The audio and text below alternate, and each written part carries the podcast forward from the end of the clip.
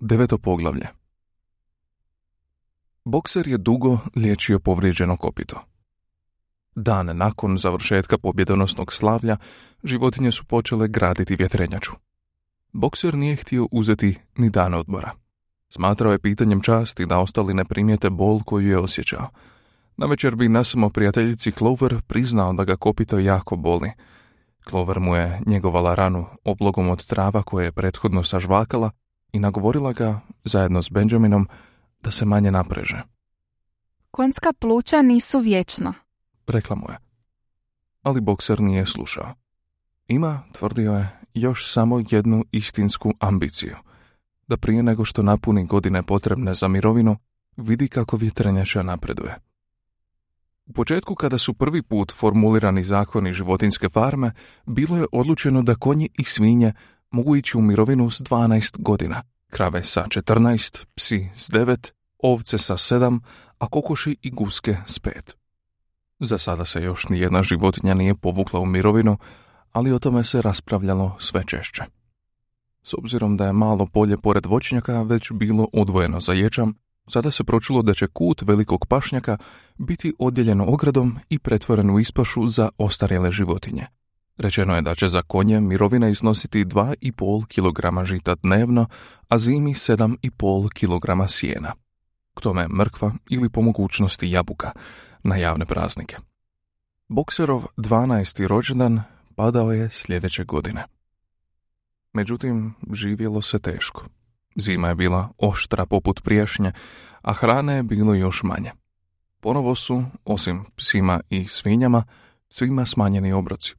Suviše kruto pridržavanje jednakosti u obrocima, objasnio je Squealer, suprotno je principima animalizma. Bez većih poteškoća rastumačio je ostalim životinjama da ne postoji nestašica hrane, ma što se nekima pričinjalo. Trenutačno, to je izvjesno, našli su za potrebno da obroke prilagode situaciji. Skviler je uvijek govorio o prilagođavanju, a nikada o smanjivanju. Ali u usporedbi s Jonesovim vremenom napredak je ogroman. Brzo čitajući brojke kričavim glasom, podacima im je dokazivao da sada imaju više zobi, više sjena, više repe nego u Jonesovo vrijeme – da manje rade, da je voda koju piju bolja, da žive dulje, da preživljuje veći broj mladunčadi, da u njihovim stajama ima više slame i da manje pate od buha. Životinje su vjerovale svakoj riječi, istini za volju, Jones i sve ono što je predstavljao gotovo im je iščeslo iz sjećanja. Znale su da je sadašnji život mukotrpan i oskudan, da su često gladne, da im je hladno i da rade kad god ne spavaju, ali nema sumnje da je prije bilo gore. Bile su sretne što u to vjeruju. Pored toga nekada su bile robovi, a sada su slobodne.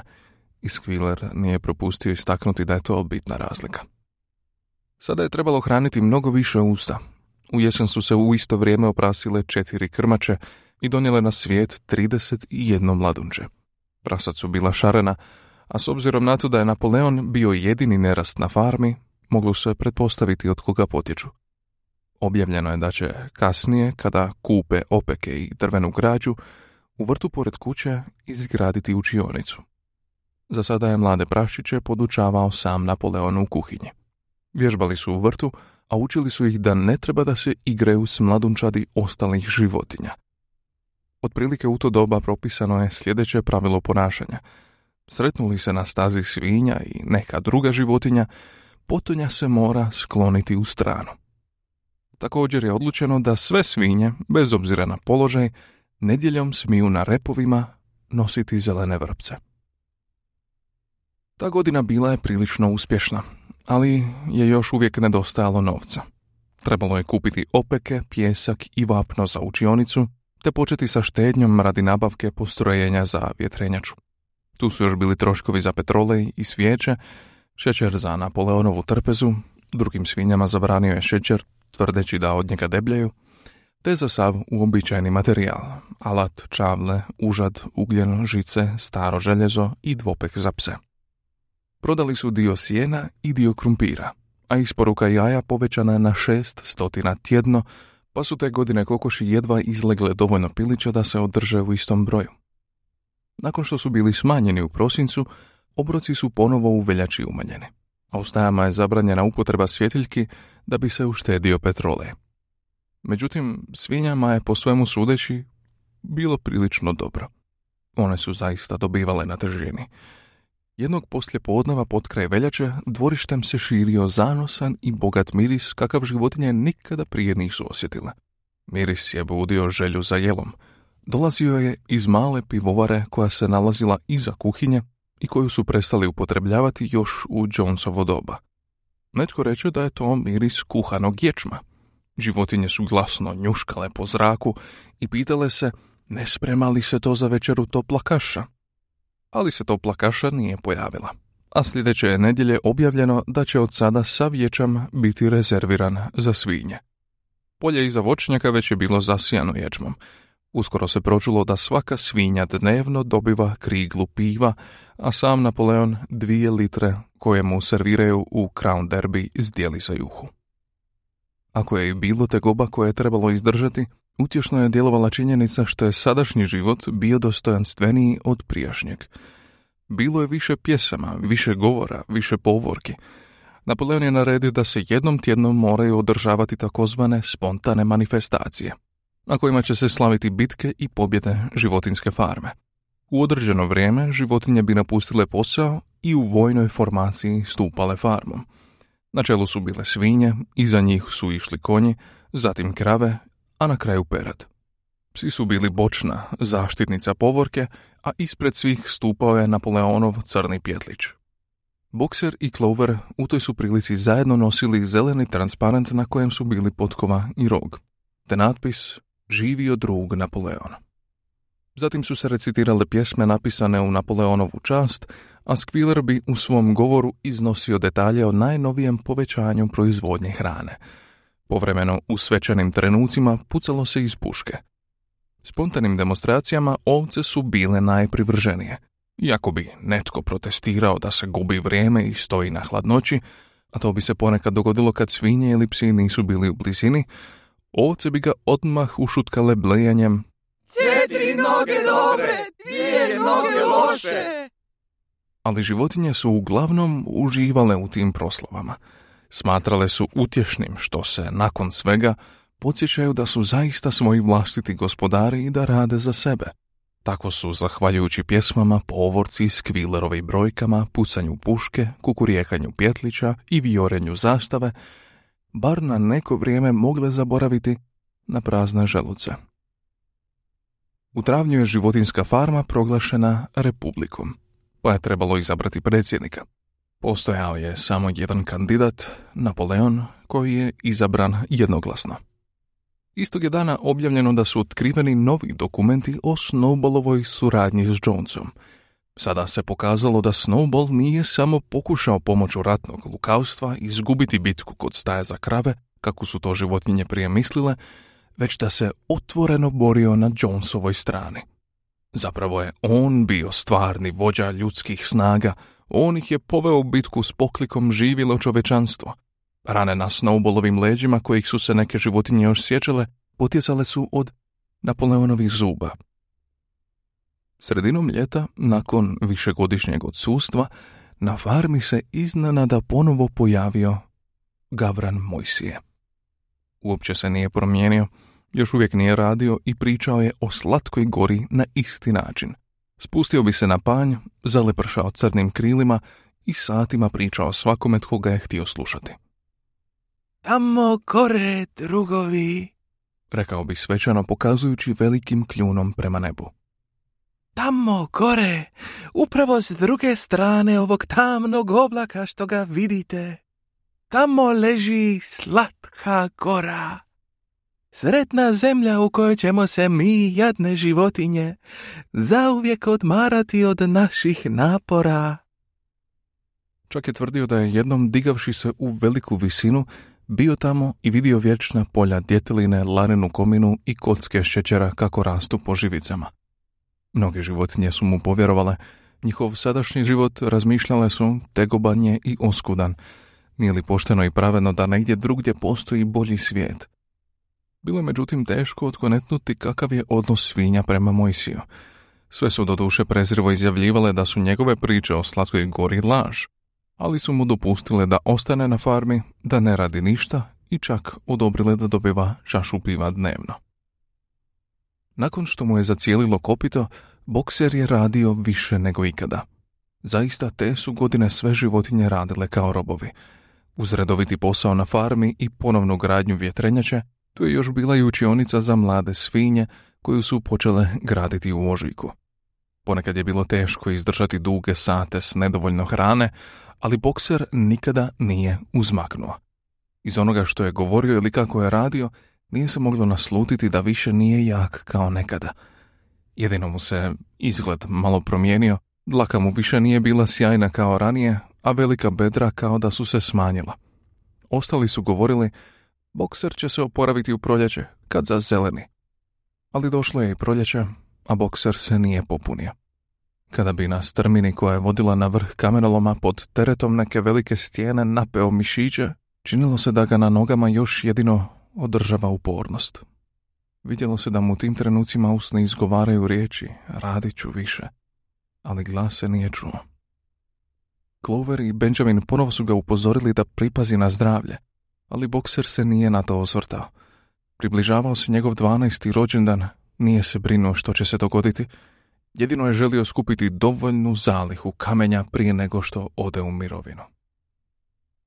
Kasno jedne ljetne večeri na farmi se iznenada počelo šuškati da se bokseru nešto dogodilo. Otišao je sam da odvuče tovar kamenja do vjetrenjače. Odmah se pokazalo da su glasine zaista bile točne. Nekoliko minuta kasnije doletila su dva goluba svješću. Bokser je pao! Leži na boku i ne može se dići. Životinje su potrčale do brežuljka na kojem se nalazila vjetrenjača. Tamo je između ruda od kola ležao bokser – Vrat mu se zaglavio tako da čak nije mogao podići glavu. Oči su mu bile staklenkaste, a bedra sva u znoju. Iz usta mu je tekao tanak mlaz krvi. Clover kleknu pored njega. Bokser, Zavika. kako ti je? To su pluća. Reče bokser slabim glasom. Nije važno. Mislim da ćete moći završiti vjetrenjaču i bez mene. Skupljena je povelika zaliha kamenja. I onako sam trebao raditi još samo mjesec dana. Iskreno da ti kažem, jedva sam čekao mirovinu. Budući da je i Benjamin ostario, možda će mu dopustiti da se povuče zajedno sa mnom i pravi mi društvo. Moramo odmah dovesti pomoć. Kaza Clover. Neka netko otreći i kaže Skvileru što se dogodilo. Životinja odmah potrčaše da obavijeste Skvilera od novosti. Ostali su samo Clover i Benjamin, koji je legao pored boksera i bez riječi mu svojim dugim repom rastirivao muhe. Otprilike nakon četvrt sata pojavio se Skviler pun osjećanja i razumijevanja. Reče da je drug Napoleon s najdubljom tugom primio vijest o nesreći jednog od najudanijih radnika na farmi i da se već dogovara o slanju boksera na liječenje u bolnicu u Willingdonu. Čuvši to, životinje su osjećale malu nelagodnost. Osim Molly i Snowballa, Nijedna druga životinja nikada nije napustila farmu i nije im bila draga pomisao da će se njihov bolesni drug naći u rukama ljudskih stvorenja. Međutim, Squiller ih je lako uvjerio da veterinar iz Willingtona može bolje izliječiti boksera nego bilo tko na farmi. Nakon pola sata kada se malo oporavio, bokser se teškom mukom digao na noge i odvukao do svoje staje, gdje su mu Clover i Benjamin priredili udoban ležaj od slame. Sljedeća dva dana bokser je ostao u staji. Svinje su mu poslale veliku bocu lijeka, ružičaste boje koji su pronašle u kupaonici, a Klover je pazila da ga uzima dva puta dnevno poslije jela. Uveče je legla pored njega i dok je Benjamin rastjerivao muhe, oni su razgovarali. Bokser je tvrdio da mu nije žao što se to dogodilo. Ako se dobro poravi, moći će poživjeti još tri godine. Nadao se provesti mirne dane u kutu velikog pašnjaka. Bilo bi mu to prvi put u životu da ima slobodnog vremena za učenje i razvijanje duha. Reče da ostatak života namjerava posvetiti učenju preostala 22 slova abecede. Međutim, Benjamin i Clover mogli su biti pored boksera jedino nakon završenog posla. Jednog dana u podne pojavila su se natkrivena kola da odvezu boksera. Sve su životinje radile, plijevile su repu pod nadzorom jedne svinje. I ostadoše zapanjene ogledavši Benjamina kako galopira od gospodarskih zgrada i reve iz sve glasa. Bilo je to prvi put da je netko vidio Benjamina uzbuđena. Zaista prvi put se dogodilo da netko vidi kako Benjamin galopira. Brzo! Brzo! Vikao je. Dođite odmah! Odvode boksera! Ne čekajući da im svinje to dopuste, životinje ostaviše posao i potrčaše prema gospodarskim zgradama. U istinu u dvorištu su stajala velika zatvorena kola u koja su bila upregnuta dva konja. Kola su sa strane imala nekakav natpis, a sprijeda je u njima sjedio čovjek lukava izgleda s nisko nabijenim pustenim šeširom. Bokserov ležaj u staji bio je prazan. Životinje su se okupile oko kola. Zbogom bokseru! Vikale su u zboru. Zbogom! Budale! Budale! Zaurla Benjamin, propinjući se i topčući svojim malim kopitima po tlu. Budale! Sad ne vidite što piše na ovim kolima! Životinje su na trenutak zastale, a onda se umirile. Muriel poče sricati riječi, ali Benjamin je gurnu u stranu i usred grobne tišine pročita Alfred Simons Živoder!